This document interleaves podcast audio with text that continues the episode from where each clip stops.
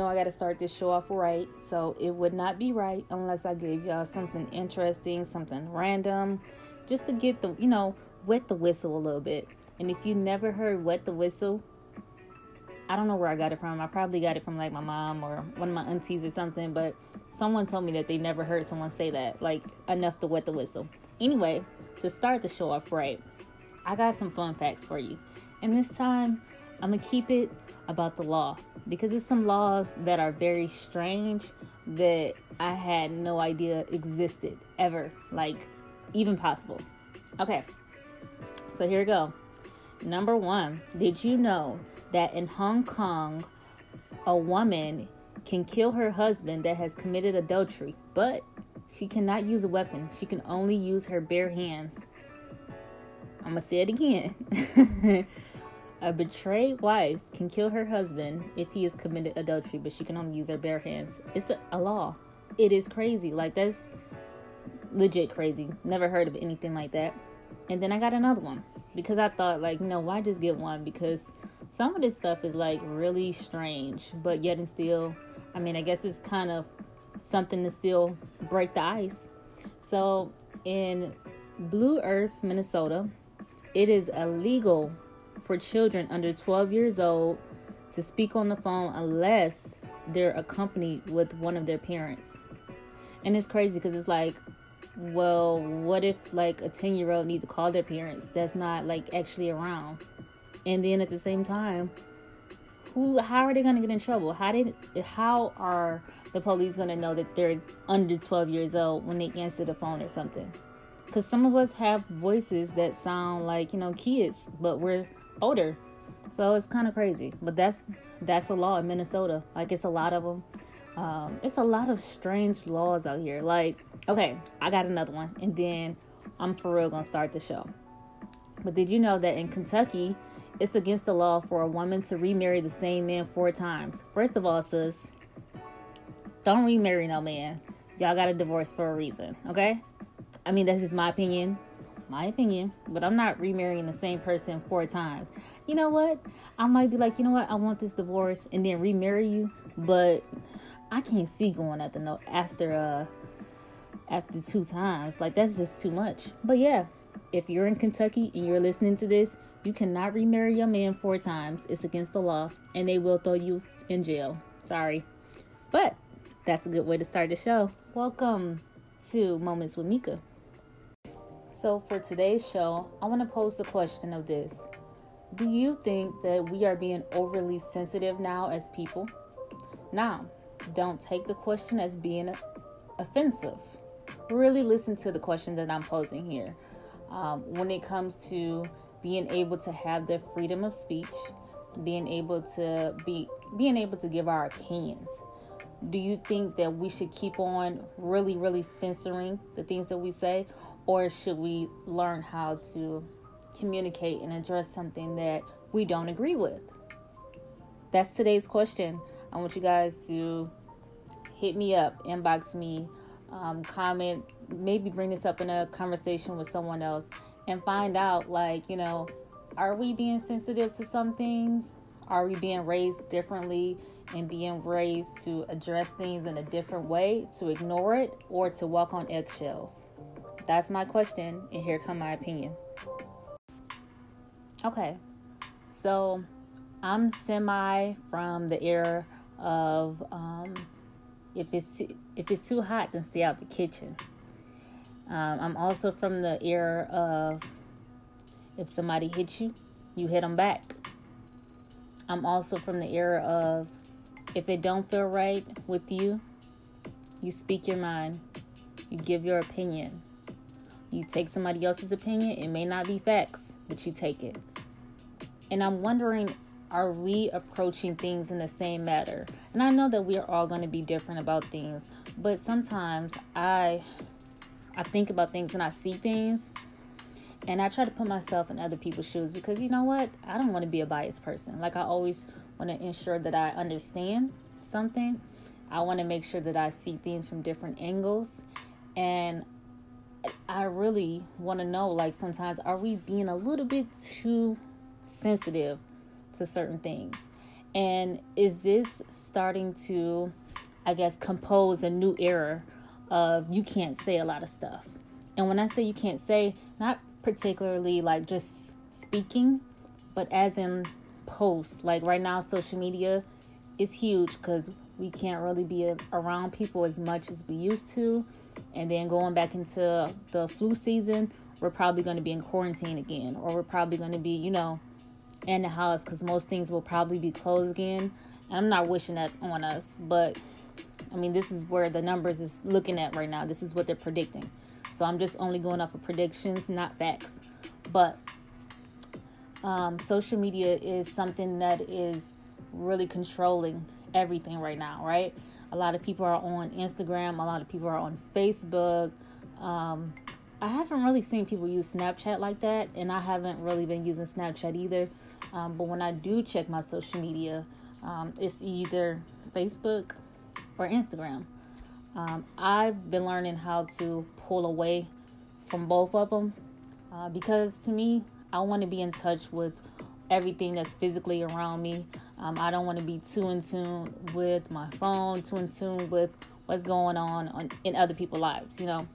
But back to what I was saying, have you noticed now that when you make certain posts with your opinions, Facebook is now blurring it out and basically saying that you need to fact check, and they make you click on something to get other information, or they'll make you click on something to tell you why your opinion is wrong.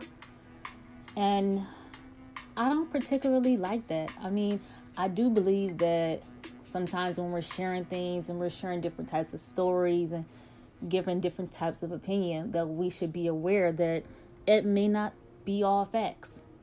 We should be aware that, like, you know what, if you're going to give out some information, make sure it comes correct, you know, like, but I don't think that what we're saying should be blurred out or anything like that. Um, and also at the same time, I also feel like, you know, people should be able to give their opinion. And yes, some people's opinions are going to be ignorant, period. It's going to happen. Like, you know, out of one hundred good comments, you might get a good ten of them that's just ignorant, maybe even more. But it happens. That's the yin and the yang, the good and the bad. It always happens, right? It levels and balances itself out. But when I say that I am a person from, if you can't stand the heat, stay out the kitchen. If you know that your comment is going to bring some heat and some fire, and your opinion is going to bring some heat and some fire, you got to be ready for what comes next. That's why I always be careful about the things that I say. I try to think it through. But at the same time, I don't feel like I should have to walk on eggshells because, I mean, most people, if you're conversating with them, they should be able to tell by your body language, by the way that you um, carry yourself, and about, you know, the way that the way that you talk, the person that you are. They should know if you're trying to be offensive, facetious, or sarcastic, or anything, you know. So I wanted to really ask that question because um, a lot of the stuff that we're seeing is now trying to be controlled by social media. And I know I've been talking about this whole new world order thing, but doesn't it sound familiar? Um, it's this book that I read. Um, I think it's, I want to say it's called nineteen eighty-four. Um, I think that's the name of it. I should have probably looked it up. But nineteen eighty-four is basically a book, um, and it's basically from a while ago, explaining, oh, yep, it is nineteen eighty-four. I was correct. So it's basically a book talking about how um, Big Brother, meaning the government, kind of controlled every single thing that was going on. Like, you couldn't walk outside without being controlled. And a lot of the stuff that he said in the book, I feel like we're heading in that direction anyway. Um, but do we really want to let people really have that much control over what we say? Like, at that point, is social media really fun? Because, like, aren't we supposed to be able to express ourselves? And then at the same time, I believe, like, if you can't handle certain conversations, um, if certain things piss you off really, really easily, then doesn't that mean that you're supposed to be around, I don't know, different type of people, if, or have different types of conversations, or maybe not even address things if you can't handle it? And it's one quote that I've seen um, that makes a lot of sense. But this quote said, You have the right to freedom of speech, but it is limited by where you are, what you say, and how you say it.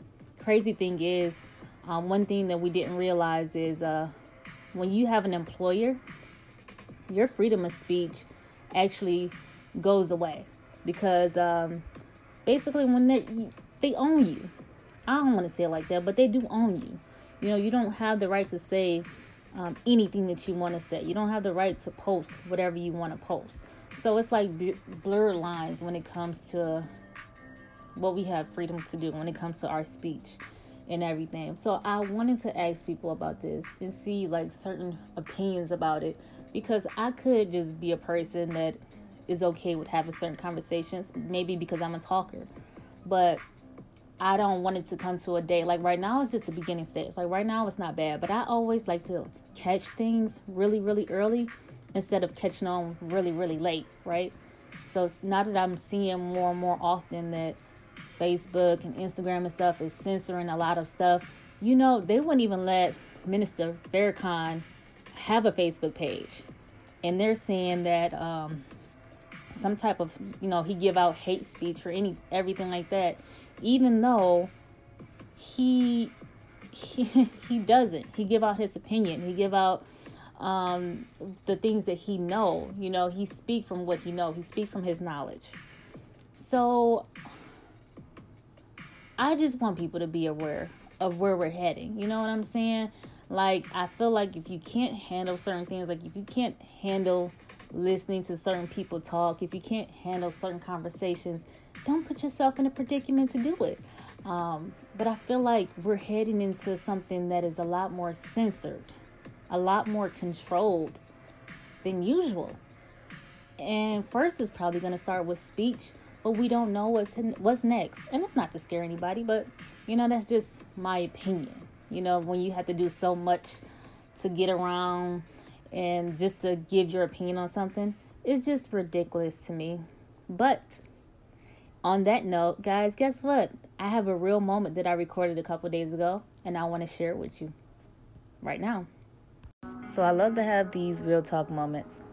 And I was watching this financial video, and this lady was speaking, and I'm going to just call her Auntie because I forgot her name. Uh, but Auntie said that the poor want to look rich, and the rich don't care if they look poor. And I didn't like the wording, but I knew exactly what she was talking about um, because I've heard this a lot. I've seen it a lot. I've heard a lot of conversations about it. I've heard a lot of people use Jay-Z as an example of when he was fresh in the game and he started rapping. You've seen chains, you've seen all that. And if you look at Jay-Z now as a billionaire, he don't wear any of that.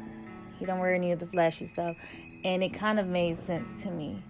And it shifted my thinking when I heard that, right? It shifted me to say, you know, maybe I should get the mindset of a person that is rich. You know, you may not be rich yet, but think about it. When you're rich, like, I want to make sure that I'm prepared that when I get more money, that I don't create more bills. So I've been teaching myself, like, certain things I don't need as a purchase. Like, I seen this really, really cute Chanel purse, four thousand dollars. I could save.